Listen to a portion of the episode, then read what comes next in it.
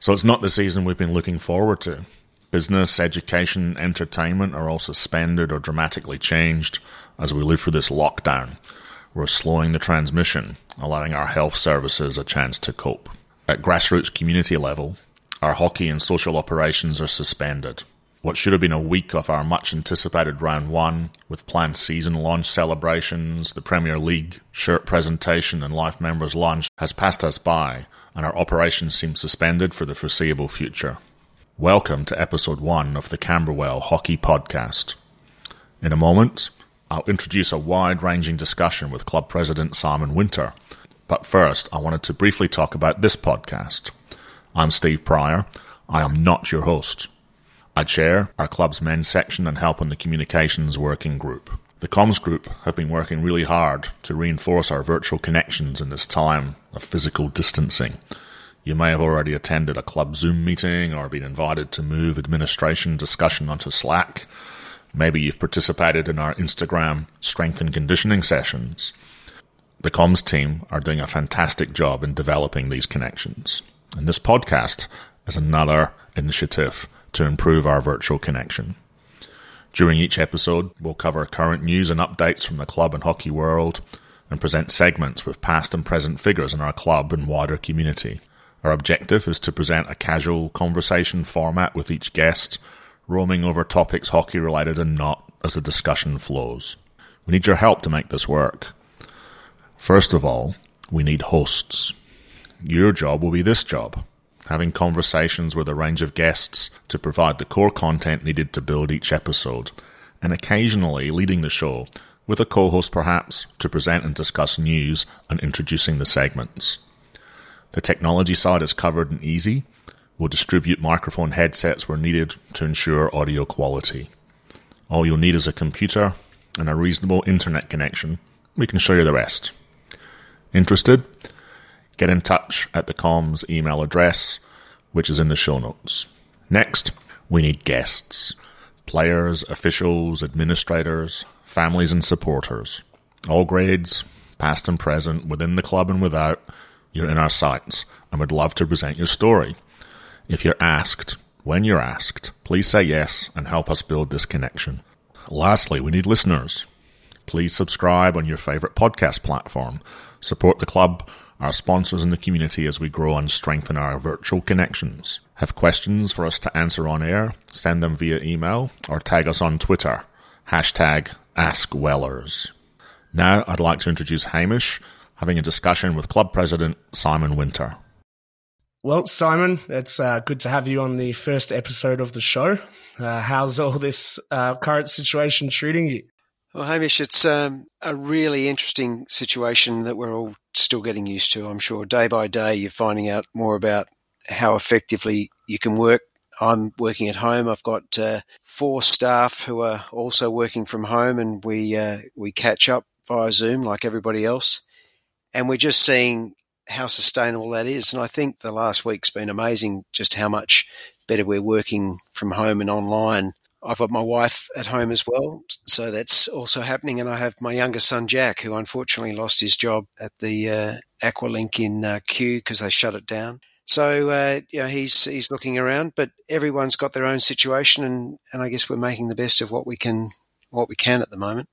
Yeah, I suppose it's definitely tricky. Me, myself, and my housemate now are um, all set up downstairs in the you know little sort of home office, but it's um, yeah, it's certainly certainly different. It is. I'm exercising more. I've got to say that. That's been good. Yeah, definitely. Saving a little bit of money here myself. There's no excuse for not getting up and doing something. Yeah, that's right. Yeah, that's good. Very good. All right. Well, I think if you could just give us a little bit of a background on your involvement in hockey and, and how that's come to, to get to that. Sure. Um, I've got two hockey careers. Uh, the first one went for 20 years, and that was in Adelaide, and the second one's been another 20 years plus at Camberwell. And, and I guess uh, in Adelaide it was a much smaller environment, nowhere near as many clubs, but uh, the competition was pretty healthy in those days. So um, I played 10 years at Burnside, which um, actually Ron Yates was involved in Burnside many years ago. And um, I couldn't break through to the top side. I had two brothers, younger brothers, who were much better than I was, and they couldn't get through to the top side either. And, and so all three of us went to um, Adelaide Hockey Club, um, which was a, a terrific club environment and we my brothers got straight into the top side and I had to work my way into it and eventually at the ripe old age of 24 managed to start playing um, in the senior team and it was uh, terrific times. You know, back in the old days, of course, you played at um, one thirty and three o'clock, and everyone was back at the club. You know, every team played at those two times on a Saturday, and so the club environment was um, remarkable on a Saturday night. That's where everybody went. And then, of course, uh, turf started to um, come along, and um, that started to mess around with the timetables, which really changed the, the way that hockey was played and the times that hockey was played. But at that time, my career sort of took over, and, and I had a job uh, traveling internationally about 20 weeks a year. And so I just didn't play for about 10, 10 years. We then moved interstate to Melbourne, and uh, Tom and his two brothers came along. And once Tom started playing at the age of nine, um, or Minky, eight maybe, um, Jane and I started down at Camberwell Hockey Club. And I walked straight into the Masters and also one of the Metro teams um, and have played the last sort of 20, 21 years with Camberwell, which has been fantastic. Very nice. Yeah, I um I've had experience playing with uh, Tom myself. He used to be my coach in juniors, and oh, yes. uh, now worked with him in managing in the Premier League. So it's uh it's always good. Uh, so yeah. obviously now um leading the club through quite a difficult period of time, quite unprecedented. We had a week uh, during the middle of March, which, at least from my experience with the men's Premier League, was absolutely insane. Can you give us some background there on you know how how everything went and obviously season being suspended, uh, working with you know HV other clubs and, and how that all came about? Yes, well, I think what was happening, of course, that uh, weekend uh, was it the weekend before the long weekend, maybe, or where COVID nineteen, COVID nineteen. I'm not even sure that was a term at the at the time. It was, and probably still is. Coronavirus was really just emerging in China, and people were starting to reach their own conclusions about what might happen. And and I think we saw not just with our leaders in state and federal, but leaders across you know, the, the sporting industries and certainly the AFL and and uh, all of the national football codes, they all started to reach their own conclusions at different times, and it was almost as if every day was a different decision. Yes, and I uh, recall very clearly that HV and HA, of course, were perceived to be behind the pack at that time, but you've got to bear in mind that Hockey Victoria and Hockey Australia are there to run hockey competitions. And so that's their job. And so therefore, they're going to be the last people to call off a hockey competition. Absolutely. So we were really dealing, yeah, at club level, we were dealing with obviously this huge momentum of um, preparing for seasons, um, but also we were dealing with parents starting to make their own decisions about their children and, and what sort of engagement they were going to have in the community and individuals making their own decisions as well. We had a summer competition with the, the 12 uh, masters teams sort of getting close to the, uh, the grand final uh, night and we had a 60s, a men's 60s comp also getting close to grand final night. And so there was a great sense of, well, people were very keen to complete those competitions.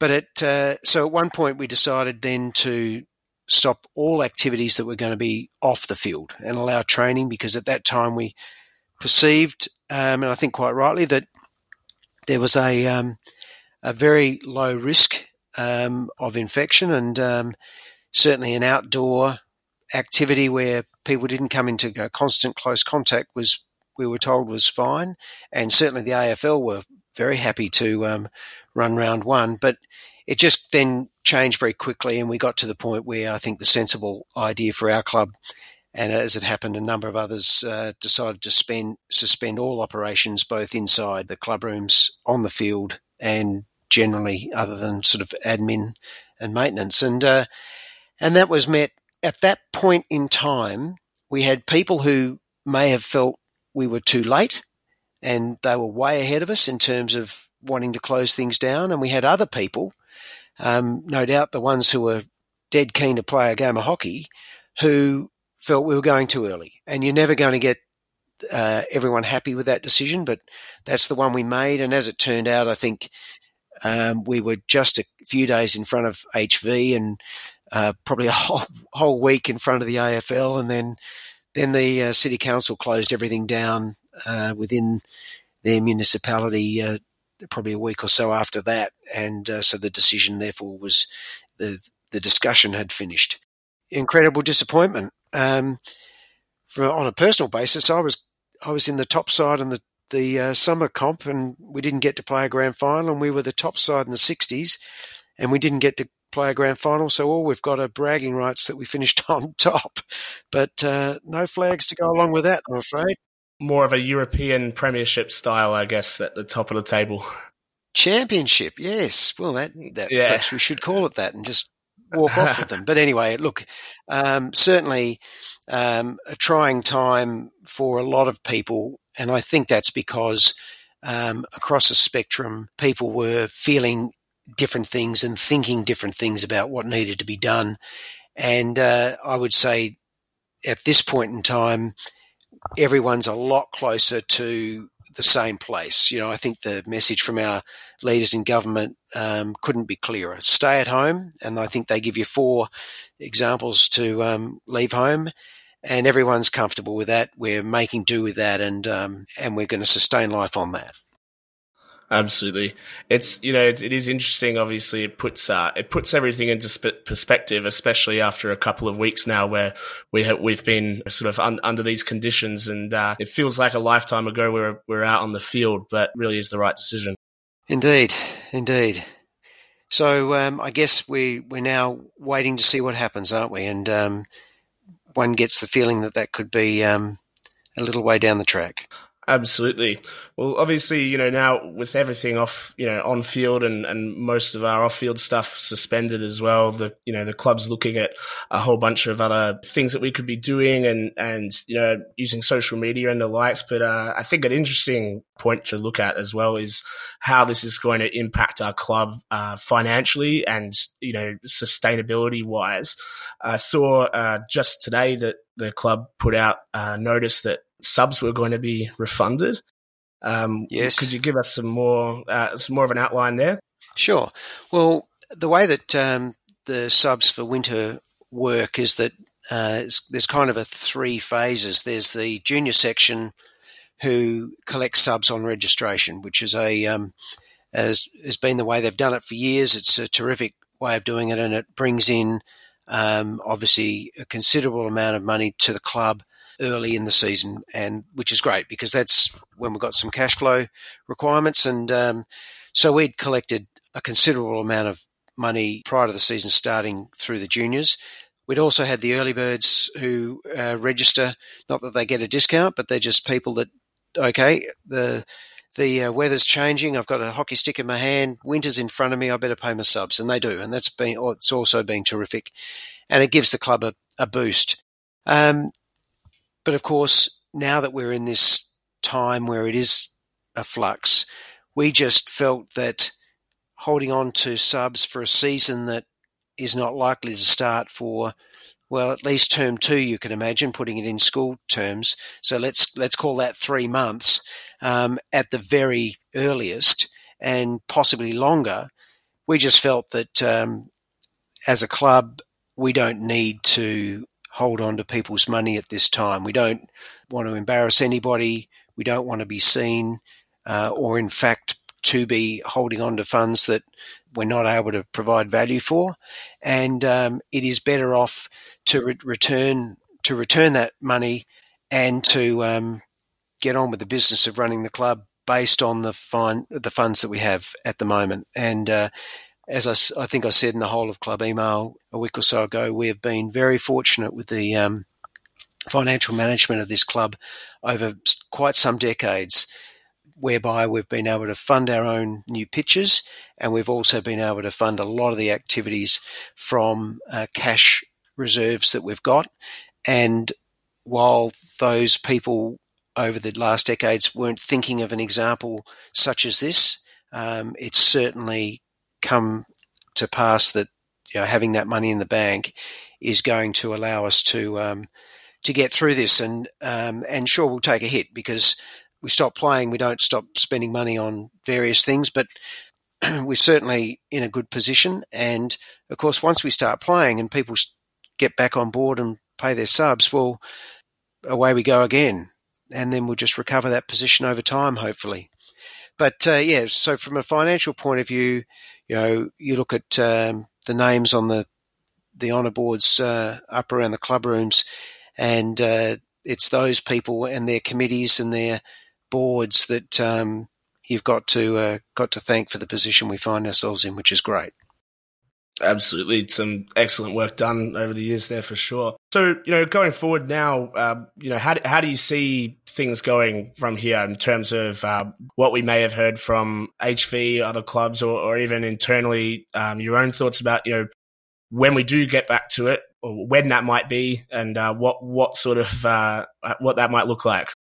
It's a really good question, and it's going to be one that you know I guess we're all looking to the indicators. You know, everyone wakes up every day and hears how many cases, new cases there are, and I think um, that tends to be the the number that people are focusing on as some sort of indicator as to how we're going.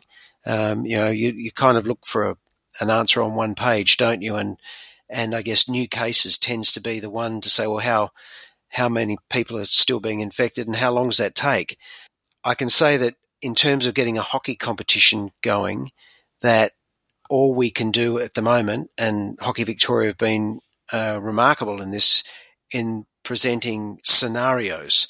You know, there'll be a scenario called June, and there's a scenario called July, and uh, essentially those scenarios are start dates, and they're saying, well, if we can play in June or if we can play in July, and it goes out till September.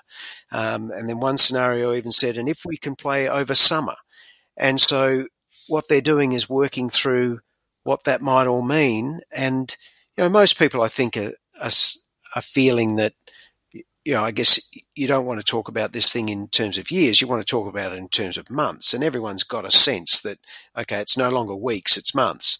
Um, and so we're looking at uh, we're looking at it with HV as to well, okay, what what sort of a competition can we play across all grades? They want everyone to play, and that's really important. Once we get the nod that this will happen, and I imagine that we need two to three weeks to get our act together.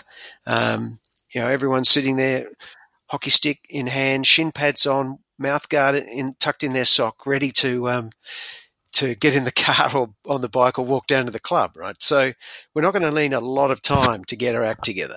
Um, may take a while to recover some fitness, but you know you can get on the field and do that. So uh, there are a number of scenarios. Everyone else will be in the same boat for that too. Oh, absolutely. And so there's not a lot of discussion beyond what some of those competitions might look like, whether they are a championship, whether they are a um, two two pools, or whether they do try and play a couple of games a week. Yeah. Um, and I think that uh, at the end of the day, the community will be very flexible in embracing those competitions because um, that's what we want to do. Absolutely. Everyone just wants to have a game, right? Yeah. And see the club full of people again and uh, get back to normal. And, and getting back to normal will be on a whole raft of different issues. You know, going back to the workplace, if that happens, that'll be interesting to see. Yeah. Um, and just how we we embrace what is the new normal. But we certainly include hockey in that. Absolutely. Well, it'll be uh, it'll be interesting to see. Moving on, maybe to another topic here as well obviously, Simon, this is you, you know you've you're through your first year as president, uh, a little bit into the next one now, even though it's been a funny year so far.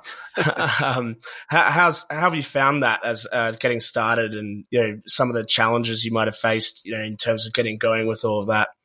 Well, uh, as I mentioned, I've been obviously at the club for 20 years, and um, I sort of went through uh, with the junior parents, you know, with Tom uh, in that instance, and I was the team umpire right through juniors, and I also played Metro and was playing Masters. So I was kind of making circles of friends in those groups, and and then Um, obviously, following Tom's teams as he went through juniors, but also then into the sort of the pennant grades. Um, so I knew a lot of the players and and parents in those teams. And obviously, then when I've taken on this role, I now have really found myself watching girls play hockey, which, of course, having only sons, um, haven't done a lot of that. And I have really enjoyed meeting the women of our club and watching them play and uh, getting to know uh, how they tick and, and what's important to them. And I spent a lot of time last year uh, watching Premier League women and Premier League women reserves, and then a, a few games uh, here and there uh, with some of the other women's teams. And so that's really been the new area of um, meeting people. I had a few acquaintances in the, the Premier League, Premier League reserves groups as well, but that's also been terrific for the men's, getting to know them and, and watching them play. And I kind of like hanging around at the club, just heading down there on the way home from work and seeing who's training and having a chat to people and doing the same thing on the weekends. And I have really enjoyed that part of it. I must say, it's um, it is a terrific club and and full of great people. And I think, um, from my point of view, being sort of in the administration ranks of the club now and standing there on that deck watching you know people come past say good day and they stop and have a chat and they tell you things about the club um, you learn so much about it, and you certainly get a greater sense of the the tone and the culture that we've um, we've established as a group. And you know, there's no one person uh, responsible for tone and culture. It's uh, something that's shared, and certainly, um, you know, if you want to see something that's really contagious, I think tone is certainly one of those. Um, and it doesn't take long for someone coming to the club to get a sense of who we are and uh, and why we are. Um, and I think that's been one of the really good things. Um, from a board point of view, you know, board meetings are, um, you know, they're, they're, not something that you do for, for laughs, but they're certainly um, fascinating and, and interesting and important for a club. And I, I do enjoy that. They always go too long, and I haven't been able to work out the secret of that yet. Um, even our even even our first Zoom uh, board meeting the other night went for about the same time. so that doesn't seem to be the the recipe. Yeah. um, but um, I, I, look, I think I, I've spent a lot of time answering that question, talking about meeting people, and I think that's the thing, particularly um, at my age, you really appreciate as much as anything. It's uh, just watching young people come through. You know, that we've got this um, sort of clutch of young girls who are 16 to 18 year olds coming through from juniors into the seniors and forcing their way into the top two sides. And it's a really exciting thing to watch. Um, Absolutely. It drives the older brigade. And the same thing happens in the men's, you know, when you get some really young, talented men coming through into those teams, uh, the the guys, uh, the older guys, think, "Oh dear, I'm going to have to dig a little deeper," and I think that sort of contributes to the way that we play and and the way that we treat each other. So yeah, those things are, are terrific. Um, there's no doubt we've had some challenges, um, not the least of which is this one. Yeah. Um, and I'm very pleased that I had at least had a year to see how the club runs normally. Yes. before having to deal with how it runs abnormally. It would have been quite a trial by fire, I imagine. Yeah, oh, a little bit, you know, but everyone's in the same boats, and we hadn't written a sort of a, a recipe book for it on how to sort of get through it.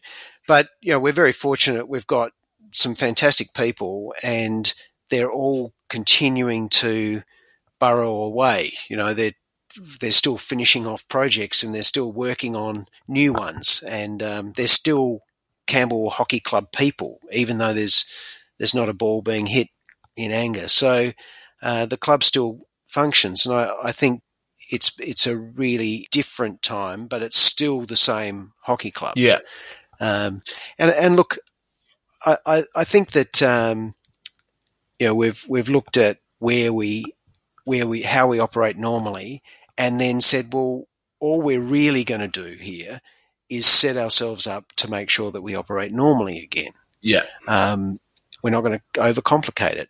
and it kind of gives us a chance to catch up on a few projects. I know a lot of things I'm doing in this sort of hibernation, I'm doing in preparation for when we return to normal. Absolutely it's a uh, it is a great opportunity. I must say I've been working on similar sort of things myself. You mentioned about you know some of the great uh, volunteers and, and people we have amongst the club uh, who are really helping, especially in a situation like this, but throughout the season, even in normal times as well. Do you do you see uh, that as a as a growing area? Do you think we we need to look at more and more people? Um, obviously, the culture around the club seems to sometimes professionalize more and more as well. Do you see more roles going paid or more sort of professionalized, you might say? Um, look, there might there might be, um, but I think the sort of organic growth of volunteers. So many people, if you if you talk to you know John Uncles or even you know your dad, mm-hmm. and say, well, how did how did you get involved in such a pivotal role at the club? I, I would imagine 80% of them, even more maybe, are saying, well, because my daughter or my son started playing and I'd never played hockey before, but they were involved. And so I got involved. And, and I can certainly say that's, that's what brought me into the club from an administrative point of view. And, and I think that that is always going to be the most important part of, of how we get volunteers into the club. Yeah. And it, and it's also a really important contributor to the culture. And we'll, you know, we'll talk about that a little bit in a minute. But uh, from a volunteer's point of view, of course, we're harnessing people who have some sort of innate sense of wanting to be involved with their community, which is very common. A lot of people would love to be involved and they've got something to contribute. Now, whether that's passion, whether it's a caring concern for the community, whether it's a professional skill that comes into play, whether it's a, a great passion about coaching or getting involved in officiating, umpiring, or tech benching.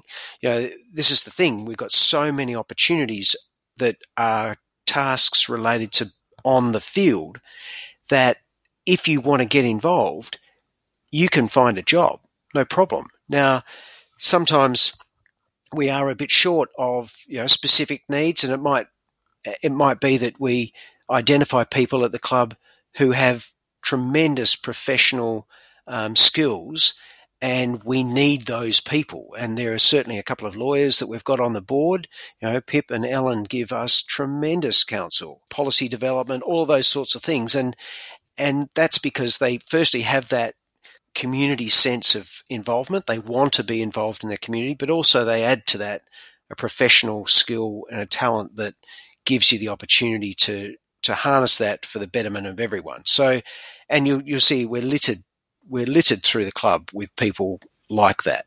Um, I also think we've got hockey people, and then we've got administrators. And not to say the administrators aren't hockey people, but the hockey people are those ones who perhaps have been at an elite level or certainly a, uh, have a great depth of experience. And they're the ones that we want teaching hockey um, and being at the coalface, you know, showing the Hookin2Hockey kids how to hold the stick, showing the, the under 14s how to run a short corner, uh, take one on ones, a goalkeeper you know, one of our elite senior goalkeepers spending time with the young goalkeepers, showing them how to defend one on ones during the, the finals last year. You know, those, those sorts of things, they're the hockey people sharing hockey experience. And that's fantastic. And then you've got the group who are very happy to be uh, spending their time off the field with the administrative tasks, with the social tasks, with the comms that you're doing, all of those. And we just seem to get this spread across. Now, that's not to say we've got more than we need. We don't. Mm. Um, and we do need to constantly recruit. But if you've got a if you've got a scene, if you set the scene with the tone and the culture in, in an organization, it becomes magnetic. And people who, you know, do I want to be involved? Yes, no, look, I will because, you know, they're, they're having a good time and, and I feel I can make a contribution. And that's sometimes you draw people in just by the fact that you're having fun. And uh, we're certainly seeing that with a, a, a younger group too who are going, gee, why wouldn't I want to be involved in this? Absolutely. I mean that that from a personal perspective is is a huge thing for me to uh, you know see everything unfolding and being absolutely like what you're just saying. Uh, wow, I would I would love to be a part of that, and uh, I think yeah, you can very much see that around the club. Well, Hamish, you are a classic example. There's, just let me finish on that. I mean, you are a classic example of someone that's played, come up through the juniors, and then has said, okay, I really want to stay involved and be a part of a team environment and contribute in the way that I can really contribute. And and there are lots of stories like that, which is we're very very fortunate in that regard. Absolutely. Well, I think before we go on to the next topic, closing out there, what what are some of your goals for the club and for yourself in, in terms of your uh, your term as president of Camberwell Hockey Club? Um, well, I, I really wanted to um, focus on two things. Um, I guess we came into a club that is um, rich in terms of hockey history, and um, we want to remain the club that's very good at playing hockey, right? No matter which level, um, which grade we turn up at, we're generally regarded as being very good at hockey. And that's a fantastic thing. We win a lot of premierships, we have a lot of participation, we're a big club, and on the field, I am certain that when people see that they've got they're playing Camberwell this week, no matter what grade, they're thinking we're in for a game, and and we want to keep that rolling, and that means supporting the hockey people uh, at the coalface to get that job done, and I, that's no different. My you know that me having that goal is not unique. Everybody at the club shares that goal, and so it's an important goal. The other one I think that is is equally as important. In fact, in fact, nowadays becoming more important is to be as good off the field as we are on it. Um, we're not talking just financially or the facilities. I mean, we've had um, we've spoken about the finances, but the facilities you've seen in the last sort of few years have transformed this club into much more of a home than it ever has been, and we've been very fortunate with that. But the facilities are are obviously um, really important because it allows us to come together. The being good off the club, and we talked about tone and culture, is looking at at a role within the community that is probably um, larger than what it has been in the past over the years. You know, you'd go to the hockey club, you train, or you play. You might have a few drinks and you go home. Now there's more of a, a requirement for a club to be a very safe place for everyone. It needs to um, provide equal opportunity and great accessibility. Um, we need to protect, particularly our younger members, but and, and that means having structure and that means having programs and we need to look after each other and have a, a bit of a pastoral role. So I guess in the old days you you'd think of pastoral roles as being something that the church did and and while that is not as popular as it used to be, maybe some of the emphasis of that is shifting to sporting clubs. And I think that at Camberwell, there is a great need for that, and certainly there's a desire for that. And some of the programs that we're looking at there, um, and we can get into those, are exactly those sorts of things. You know, Hamish, at the end of the day at Camberwell, all we ever wanted was everything. And we've just got to work out how to get it, I guess. yeah. um, and and that's the thing, you know, like the and it all starts with the, the culture and the tone. And I, I think if I can just touch on that for a second, because that allows us to do what we do. And the culture and tone is set by the fact that we have a unique cross section of members. It's very common for us to have parents turning up to watch their kids play in the juniors. It's equally as common to have kids turn up to watch their parents play uh, in the seniors. Mind you, mine only ever turn up if I make a grand final, but that's okay.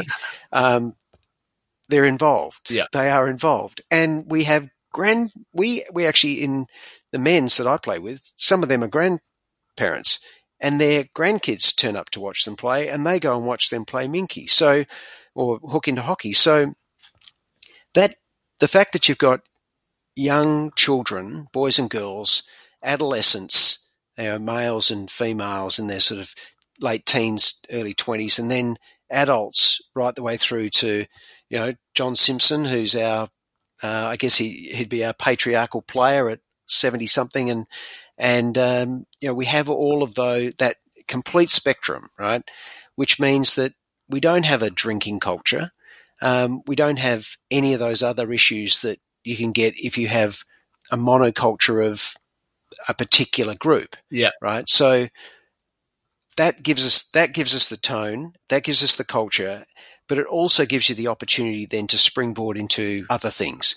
And um, if we can, as far as what I'm looking to do, if we can develop ourselves in those areas while supporting our on-field activities, then I will be very pleased. Um, if that's, I guess, how my time in this role is seen. But there's a lot of work to do to get there. And so uh, that's what we're doing.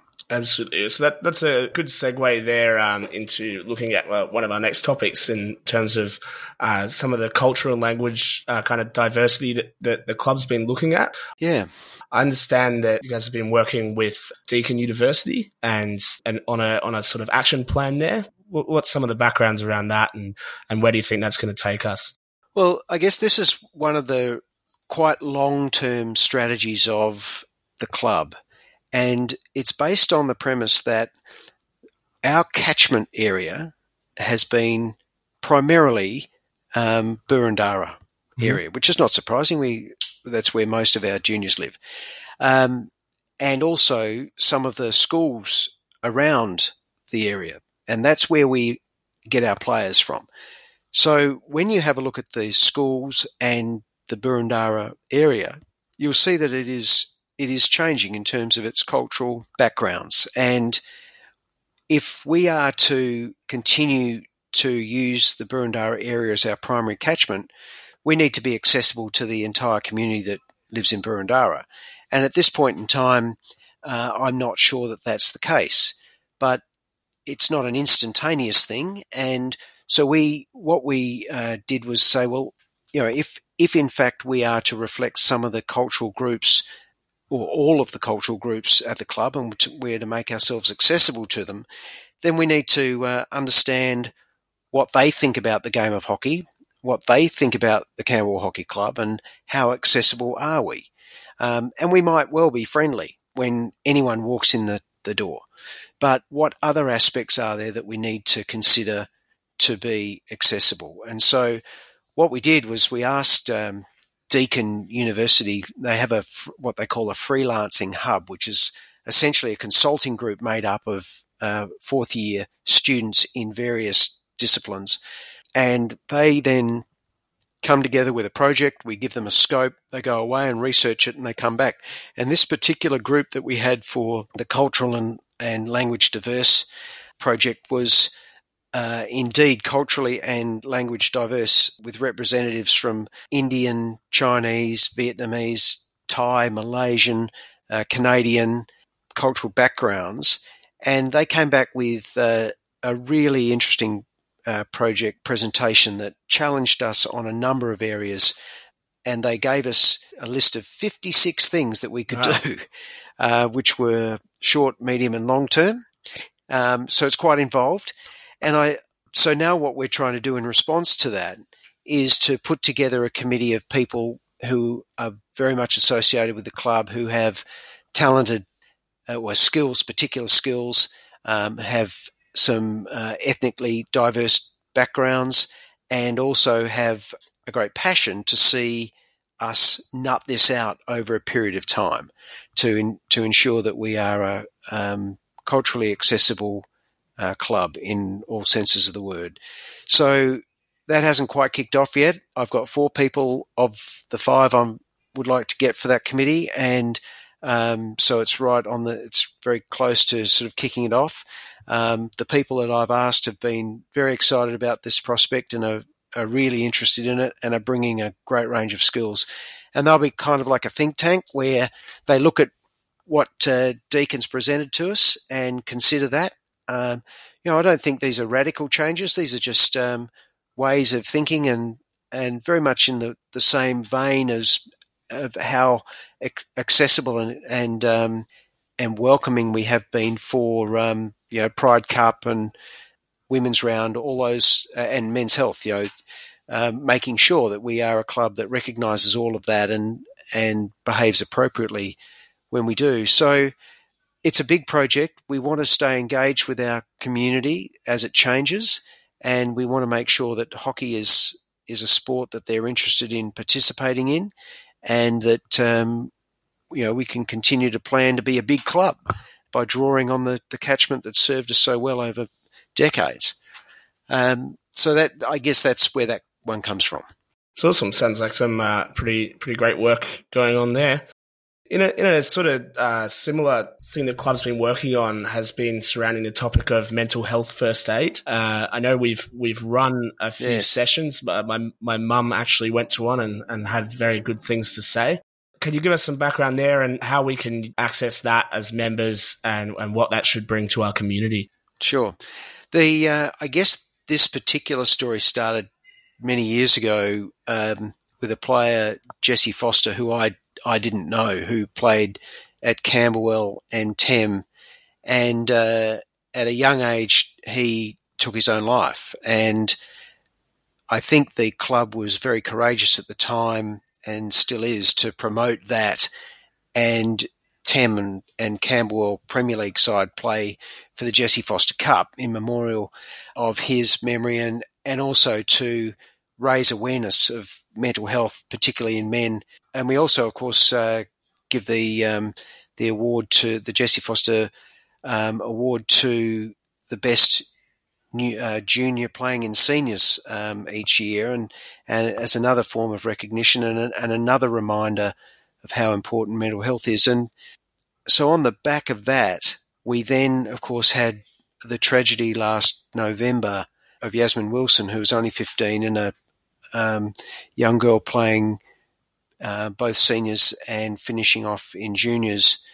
Um, and we were all sort of um, deeply saddened and um, by that event. And there were a lot of outcries from our members about that, and we were able to arrange some uh, counselling um, sessions for that. And we we had a um, fantastic guy, Dr. Michael Carr-Gregg, who is a well-known psychologist in Australia and particularly Victoria. And uh, he was able to come and provide us with some great advice and and some sessions on that.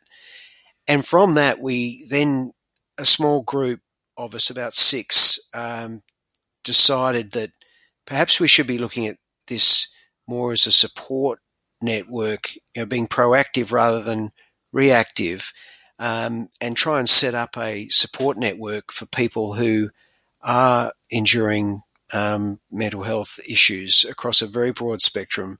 You know, both the youth, the adolescents, and then also later life as well.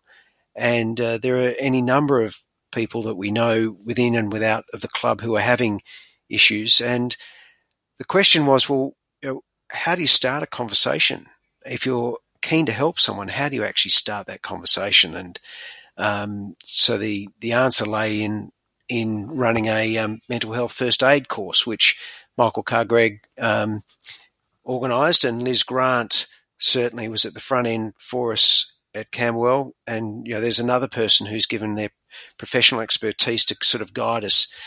And so we put it out there to the club, thinking, well, you know, how many are we going to get? Um, we ended up with 24. Wow. Which uh, I think 21 of them were from Camberwell. It was amazing. And of course, um, uh, your dad and Paul Dixon had already done the course a couple of uh, weeks earlier. Um, so that took us to 23. Um, and so we did a two day course. It was a tremendous investment in time. And it was actually just before we closed the doors on the club. So we were able to hold the, the sessions, the two full day sessions at the club and went through. So it was, you know, serious. It was 16 hours or so of training and, and fantastic insight for anyone who didn't have any insight into mental health and the issues and how to start conversations and how to find help and um, just how to be available, I guess. So that was the first step: is to get this, um, get uh, a critical mass of people trained, and we had a lot of people. We're now looking at um, what coverage we've got. You know, it's like myself in masters, and your dad obviously through the men's section, and Liz Grant uh, through through the women's, and and there were you know the 20, 21 others that um, you know Paul Dixon everywhere, um, who were available to support coaches who feel and managers who feel they've identified people who seem to be struggling and to give them advice on perhaps what they can do.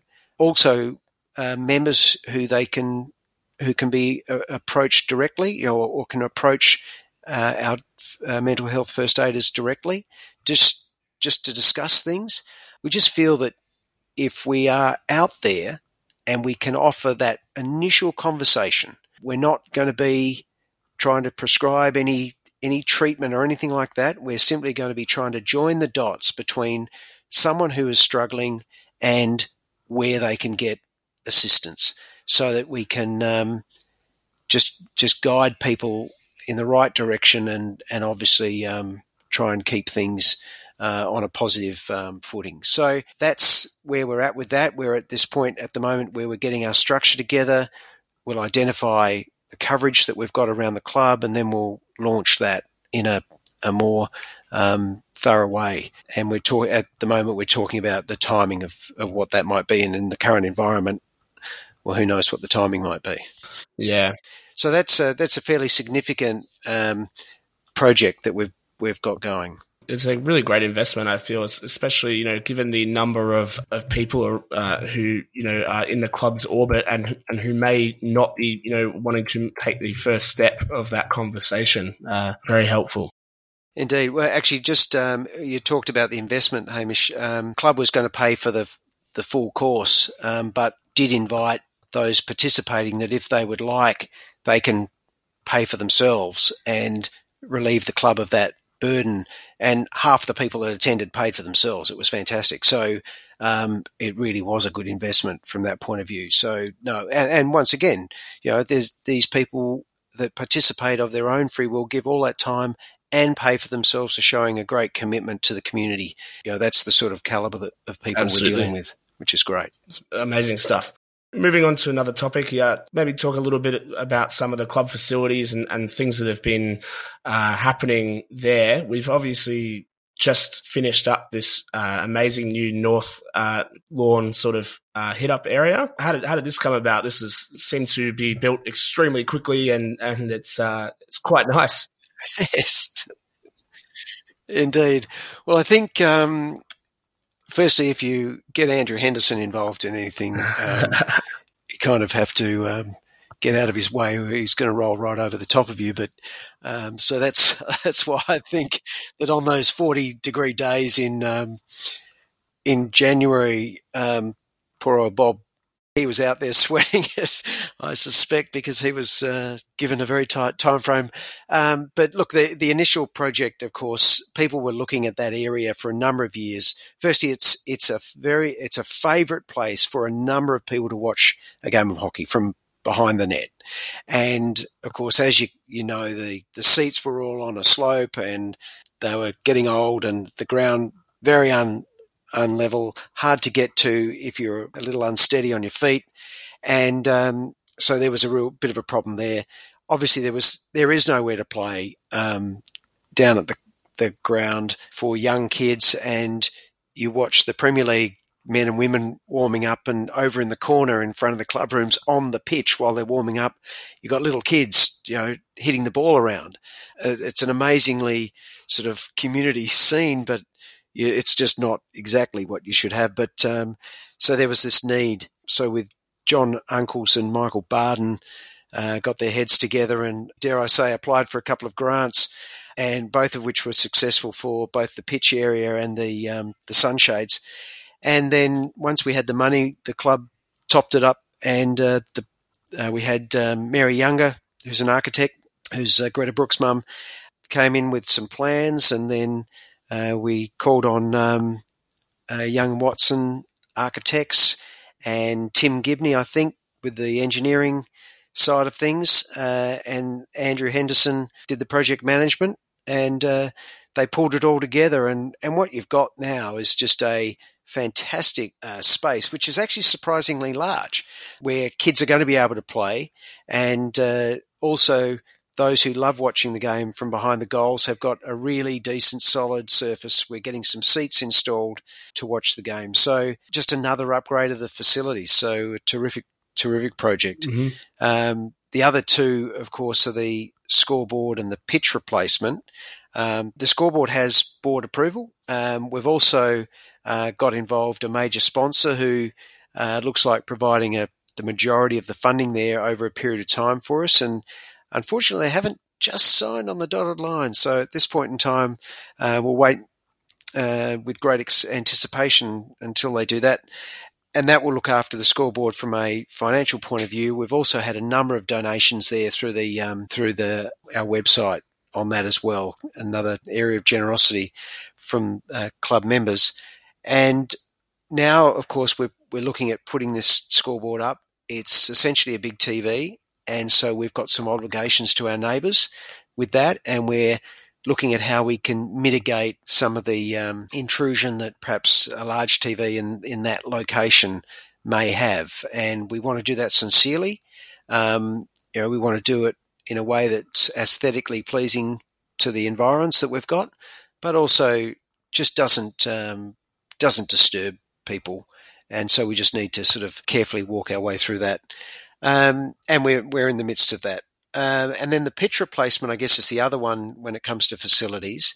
We were about to we were about to get a committee together to start working on that process for the back end of 2021. Given the delay, we and also the hit we're going to take to our own finances, we do need to just look at that situation carefully because we don't want to embarrass ourselves financially by pushing ahead if we're if we've already taken a hit. So we need to be careful in that in that regard. We also need to consider that, of course, the pitch is not being used at the moment. Um, and then when it is to be used, let's just see how how it's performing this year. And then certainly it's on the it's it is on the radar. There's no doubt about it. And we're now um, considering, of course, whether it's the shock pad and the turf, yeah. or whether it's just the turf. And experts will tell us what they think about that. So, um, so yeah, they're the two. They're, I guess, with as you mentioned, the playground, the scoreboard, and the pitch are the facilities that we've we've now got to look after. Yeah, I suppose it's an interesting one with the pitch as well. You know, um, like you're saying, given the fact that it has had not much traffic recently and, and may not for a little while, we might get a little bit more life out of it. But yeah, obviously a um, an interesting one. It's a, you know, it will affect everyone, so it's uh, should be good. Yeah, in fact, with the new hours, it's going to impact on more people because uh, we've been able to get um, a couple of extra games on Sundays, which will bring back to the club perhaps some of the Metro teams who might have played Sundays at Koonung, and uh, we might be able to give them some opportunity to play on the pitch. So that that will in fact um, now increase the wear. There's an extra juniors. There's an extra yeah juniors game on a Saturday morning, and there's a little extra training time um, during the week. So all of that will have an impact. You know, may not be enormous, but it will have an impact. But uh, it's you know it's our field of dreams, Hamish. We have to look after it. Absolutely. Well, if I was a, uh, you know, as as a player who has played many Metro games at Koonung myself, I, I would be, you know, be very very happy with these new hours. yeah, it's yeah, it's a great thing. Uh, Simon, I'll give you one more before we, we go. I, am wondering what your thoughts on the chances of getting a blue field past the uh, neighbourhood committee would be like. Might be a challenge. Getting a blue field, yes. I I don't know, Hamish. I I don't think we should give them a choice. Fair enough. I just I just think we've got to get the pitch that we want to get.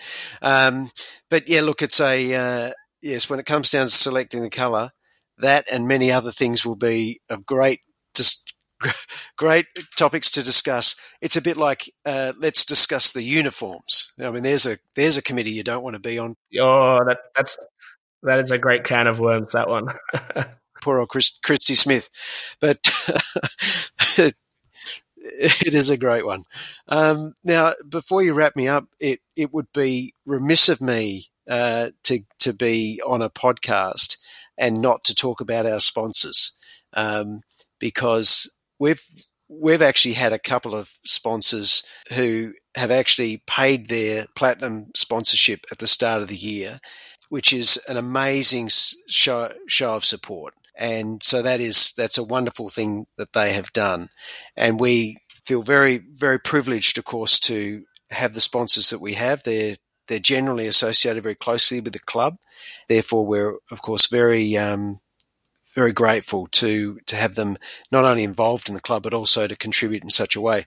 Um, and obviously, um, PE Capital are changing their name to uh, Kooyong Asset Management, and so they're signing on on board as our shirt sponsor. So we're very pleased to have them as well. Uh, we're welcoming Echo Cartons, who of course is uh, Jade Tenby's family business uh, through Luke, which is fantastic. Condor Group, and that's also terrific. And we'll, uh, I'll introduce sponsors uh, through the whole of club uh, in coming months. Um, and then, of course, 4040 with Will Uncles as um, also continuing their great support. And also A and A Tax, which is uh, Cameron Allen, Ben and Josh Allen's uh, dad uh, through his business has been involved as well. And we're, we're also looking forward to introducing one more, which I'll announce at some point in the near future. So we are extremely grateful to have our sponsors uh, support us during these times, and um, and we look forward to having a much closer working relationship with them going forward. Absolutely, a uh, another uh, few good, great examples there of our of our community um, working excellently well with us. That's about all on my list here, Simon. Unless there's anything else from you, it's uh, it's been a pleasure to have you on. it's our first guest. It's been great. Well, it's an honour. Thank you very much, Hamish. I, I do appreciate it. I'm not sure that getting an administrator on to talk about hockey is the most exciting way to kick off the program, but you might as well get me out of the way, and then you can um, we can listen to uh, some of our great players regale us on glories of uh, past years. But uh, good luck with the program. The the comms group is really uh, keeping us on the front foot you know, the Pilates program as well with James and Nolan Heath has been terrific and keeping us all uh, entertained with that. And obviously, the rest of the comms has been great. So well done, and thank you so much. Thank you very much, Simon. Cheers.